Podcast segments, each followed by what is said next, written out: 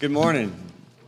We do have a great group gathered here and thankful for those who join us online. I was just thinking, this time last week we were dealing with snow and ice.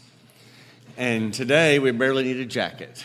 Uh, it's like February in Tennessee, right? Uh, you just got to be prepared and, and go with the flow. Uh, but we're grateful that you're with us either way today. Um, I want to encourage you to open your Bibles and have those ready. You can follow along. And if you've got an outline in the back of the bulletin, you can pull that out and follow as well. I heard the story, made the round several years ago, about an ad in the paper about a lost dog. It went like this One little dog, blind in one eye, missing a leg, covered in mange, answers to the name Lucky. I like the story of Mary Farwell of Greencastle, Missouri, told about her five year old son, Matthew. For Christmas, he got a speak and spell computer toy where he could type in words and it would say the words for him. So his little five year old brain went to work and he was typing in every little uh, word that he knew uh, dog, cat, mom, and dad. And then he typed in G O D little speak and spell kind of whirled a little bit and it said, Word not found. Little Matthew typed it again, D G O D, said, Word not found. Well, Matthew got irritated and said, Jesus is not going to like this. you know, if Jesus is Lord, what he likes should matter, right? Or maybe you heard about the burglar who broke into a house Homeowners were gone. He was making his way through the house, getting everything he could. He came into the living room and he heard a strange voice saying, Jesus is watching you. Well, at that point, he knew no one was there, and so he just scanned the room with his flashlight and it landed on a parrot. And he thought, well, surely that was the parrot. And sure enough, he again heard, Jesus is watching you. Well, he was astounded by that, and he said, Did you say that? Knowing it was the parrot who said that. But he was surprised when the parrot answered yes. So the burglar kept talking and said, Well, who in the world would name their parrot? Uh, he said, What is your name? He said, Moses. He said, Who in the world would name your parrot Moses? He said, The same ones that would name their dog, their Doberman, Jesus. I know that's an old one, but it's a good one. Some names just don't fit. But the names of Jesus fit. Not just to reveal him to us, not just what he can do to us, because they fit. Whether we understand them or fully comprehend them or not, there are two names of Jesus that truly fit just his person, his character, his essence. The angel uh, shared those, revealed those on the night of his birth. Luke 2:11. We shared this verse for the last several weeks. For unto you is born this day in the city of David a Savior who is Christ the Lord. Last week we talked about Christ. Today we're going to talk about what it means to call him Lord. See, it is, it is very significant that the angel would use these words He is Christ the Lord.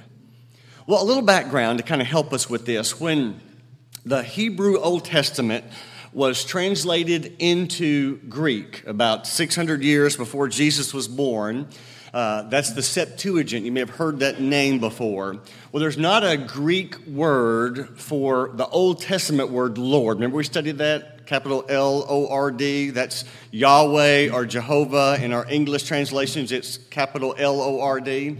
Uh, in the Greek, there's not a, an equivalent. So, so what do you do? What word would you choose? Well, they chose the word 6,000 times, kurios. K U R I O S. I put it on the screen, which is the word the angels used here. He is Christ the Kurios, Christ the Lord. And I think it's very meaningful because when you read through the Gospels, you discover that Jesus was not really called Lord very often. It does appear, but not that often. Only a handful of times in Matthew and Mark, for example. He's rarely called Lord in the full theological sense of the word. But that changed. Something happened between the days of his life and the book of Acts. By the time you get to Acts, Jesus is called Lord more than any other designation. That's worth noticing. I think we all know what that something was that happened. Look at Acts chapter 2. The first sermon really is just all about who is this Jesus. Acts 2 29 and following. Brothers, I must say to you with confidence about the patriarch David that he both died and was buried, and his tomb is with us to this day. Being therefore a prophet, and knowing that God had sworn an oath to him that he would set one of his descendants on his throne, he foresaw and spoke about the resurrection of the Christ that he was not abandoned to Hades, nor did his flesh see corruptions. This Jesus God raised up, and of that we are all witnesses. Being therefore exalted at the right hand of God, and having received from the Father the promise of the Holy Spirit, he has poured out this that you yourselves are seeing and hearing. For David did not ascend into the heavens, but he himself says, The Lord said to my Lord, Sit at my right hand until I make your enemies your footstool. Then look at verse 36. Let all the house of Israel therefore know for certain that God has made him both Lord and Christ, this Jesus whom you crucified. Lord and Christ. God has made him both Lord and Christ. And so, really, for the rest of the Bible, that's the question Do you believe this? Who is the Lord? And that's a question that every person must answer. Now, we've already read what Peter thinks. God made this Jesus Lord. And that's what they went throughout the world telling. But what does that mean? When we say Jesus is Lord, what are we saying? What does that mean? Well, again, a little bit of background. Uh, there are two Greek words that are sometimes translated Lord in the Greek at this time. One is despotes, where we get despot. We think of that word usually in a negative sense, kind of a, a harshness, one who usurped authority. Maybe dictator comes to mind. Somebody who takes control that's uh, not really his. That Greek word is never used of Jesus. The Greek word you see of Jesus is kurios. This is someone who has legitimate authority. It's also helpful to know, and especially when you're trying to understand a word, the way it's used in the original language is all the ways that it's used in the original language. Not just referring to Jesus, it's also helpful to know this same word, kurios, appears in a non divinity context. Sometimes it's translated in our English Bibles as master. Sometimes Lord, but often it's read as master. And it's a way when we're talking about someone who's not a deity. Usually it's a title of respect. It might be to a husband, it might be to a father, it may be of a, an owner, like an owner of a business or owner of a land or the owner of a house. I'll give you a couple of examples. Matthew 20, there's a parable of the workers in the field. Well, the owner of the field was called the master. That's our English word, but it's actually kurios in the Greek. Mark chapter 12, you got the parable of the vineyard owners where the servants were killed. Well, the owner was called the kurios. There's also the example in the parable of the unwise steward. Again, the master there was called the kurios. He's the Lord. That's the Greek word used there. So Jesus is sometimes called Lord in the Gospels, but he's not necessarily being referenced in the full sense of deity, like this is the Son of God. It may just be in a sense of him just being the person in charge or the one in authority.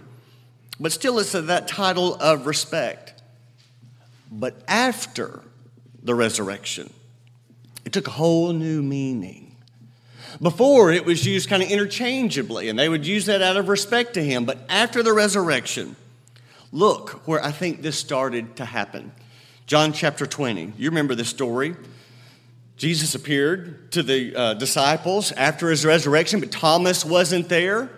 So Thomas said to them, Hey, I'm not going to believe it until I see it with my own eyes. I touch it with my own hands. John chapter 20, look at verse 26. Eight days later, his disciples were inside again, and Thomas was with them. Although the doors were locked, Jesus came and stood among them and said, Peace be with you. Then he said to Thomas, Put your finger here and see my hands. Put out your hand and place it in my side. Do not disbelieve, but believe. And then Thomas answered him, My Lord and my God. More than just a title of respect, more than just an owner of property, He was talking about God in the, in the Jesus in the true theological sense of Lord. What happened was that the resurrection of Jesus moved him, really in the eyes of all the disciples, from Lord to Lord of Lords. He is the true Lord in that sense. The resurrection changed everything. And they were convinced that Jesus was not just Lord, he was Lord of all. And so, what happened then is then after the resurrection, as you continue reading in your Bibles, that the word Lord, just like some of the other names like Christ, became synonymous with Jesus. And they almost used those interchangeably. In fact, it became the normal, customary way to refer to Jesus after the resurrection. For example, the Apostle Paul wrote so many of the letters that we read the rest of our New Testament. I think I counted, it was like 17 times he referred to him as Jesus alone, just the word Jesus. But he used the word Lord 145 times. I think that's worth noting. One author said this after the resurrection, do not, do not read of the believers using Lord to refer to any other person. It just sort of redefined the term for them. So here's what we need to understand. If you've got an outline you want to follow along, number one, Jesus was declared Lord at his birth. We mentioned this earlier. Again, look at Luke 2 8. And let's keep reading beyond verse, uh, that verse. In the same region, there were shepherds in the field, keeping watch over their flock by night. And the angel of the Lord appeared to them, and the glory of the Lord shone around them, and they were filled with great fear. And the angel said to them, Fear not, for behold, I bring you good news of great joy that will be for all the people. For unto you is born this day in the city of David a Savior who is Christ the Lord. Now, think about this if his lordship was declared to Mary and Joseph before he was born, and to the shepherds on the day he was born. And we also see the wise men who then come later and they bow down to this newborn king. Why is it that you and I struggle to acknowledge Jesus as Lord of our lives?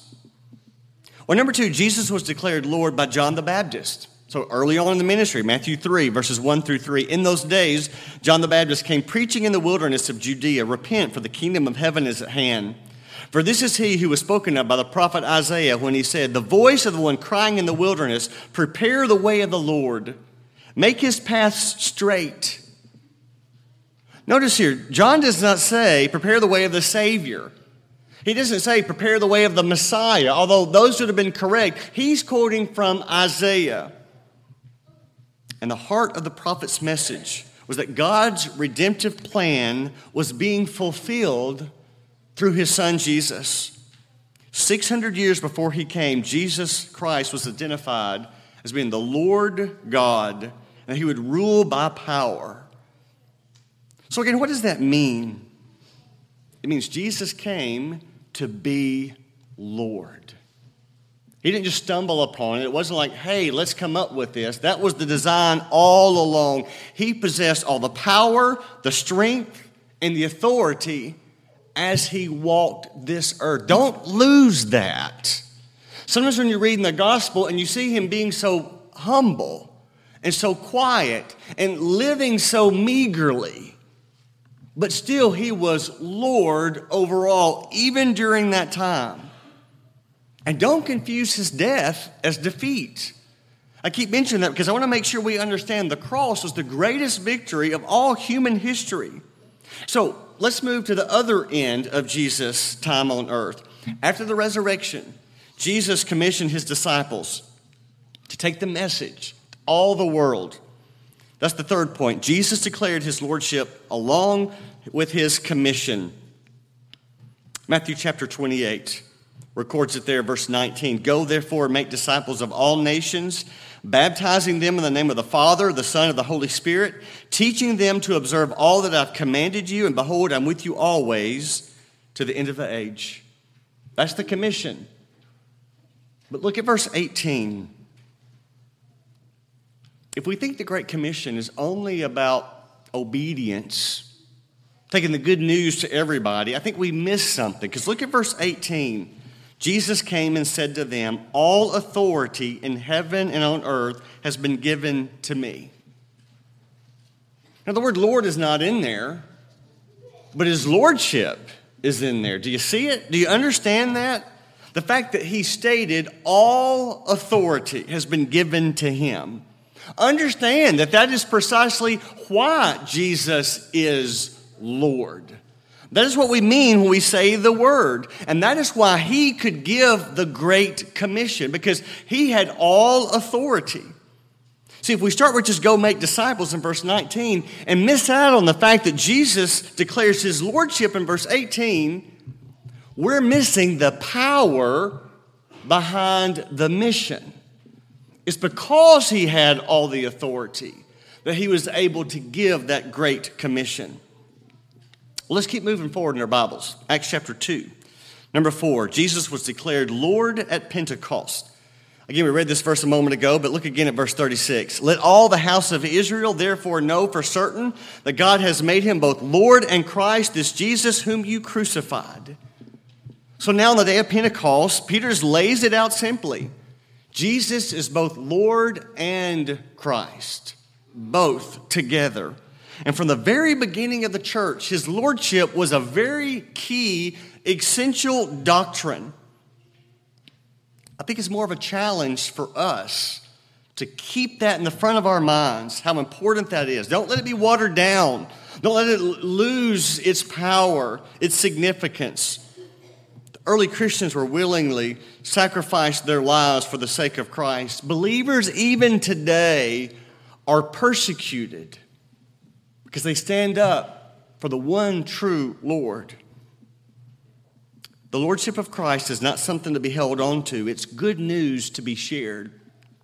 Which brings me to the next one. Number five, Jesus' Lordship is for all people. It's for all people. In Acts chapter 10, you might remember Peter was challenged by the Lord to take the gospel beyond the Jews. The good news was for everyone. And Jesus came to bring that to everybody. So the Lord sent him, Peter, and he kind of opened his eyes. Look at Acts chapter 10, verse 34.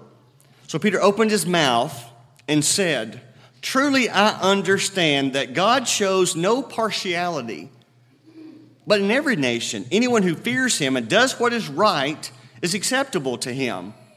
As for the word that he sent to Israel, preaching good news of peace through Jesus Christ, he is Lord of all. So Peter had gone to Cornelius' house, and God was in the process of helping Peter understand the good news was for more than just the Jews. And so he reveals this message to Peter, and notice the connection here of Jesus as both Savior and Lord in verse 36. Preaching the good news of peace. Jesus brings that. That's salvation. And he is Lord of all.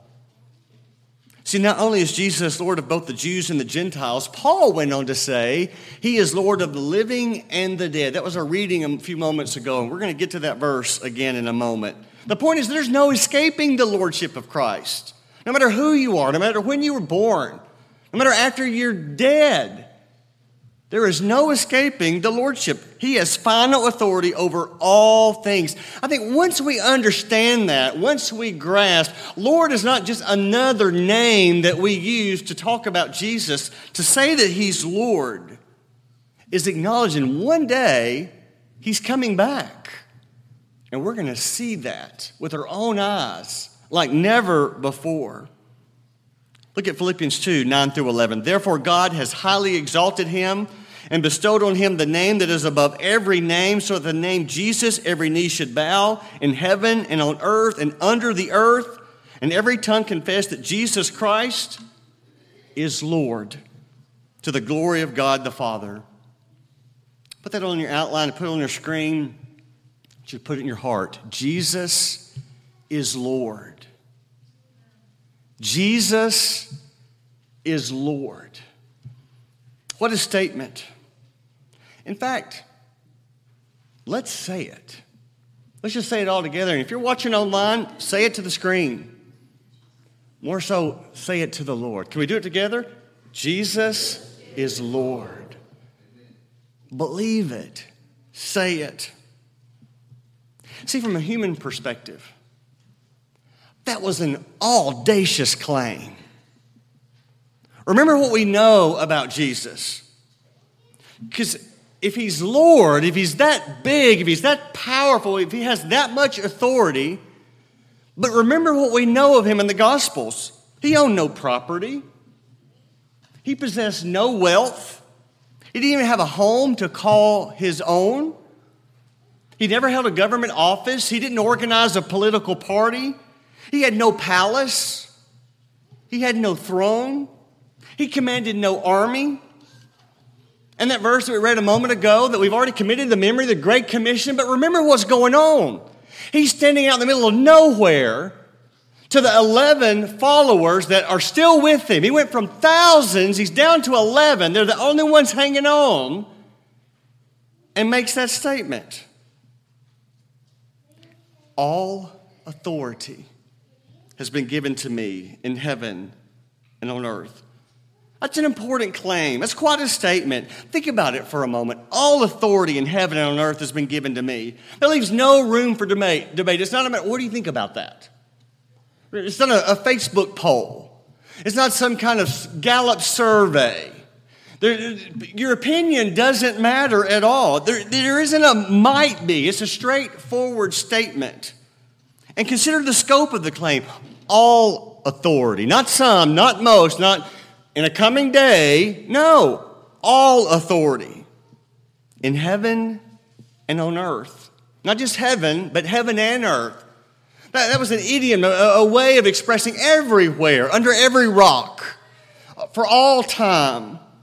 One writer put it this way there is not a square inch of the entire creation about which Jesus Christ does not cry out, This is mine. This belongs to me.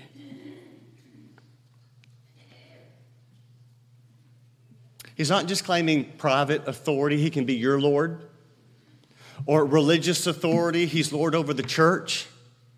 It's all authority. It's not just limited to the church. It's not just limited in a religious setting. It's all authority. Jesus saying, top dog, boss, call it what you will.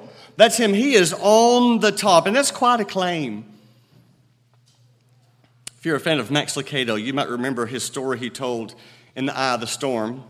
Two battleships were assigned to a training squadron on the seas. It was at night and the weather was quite difficult. The, the, the fog was thick, visibility was very poor.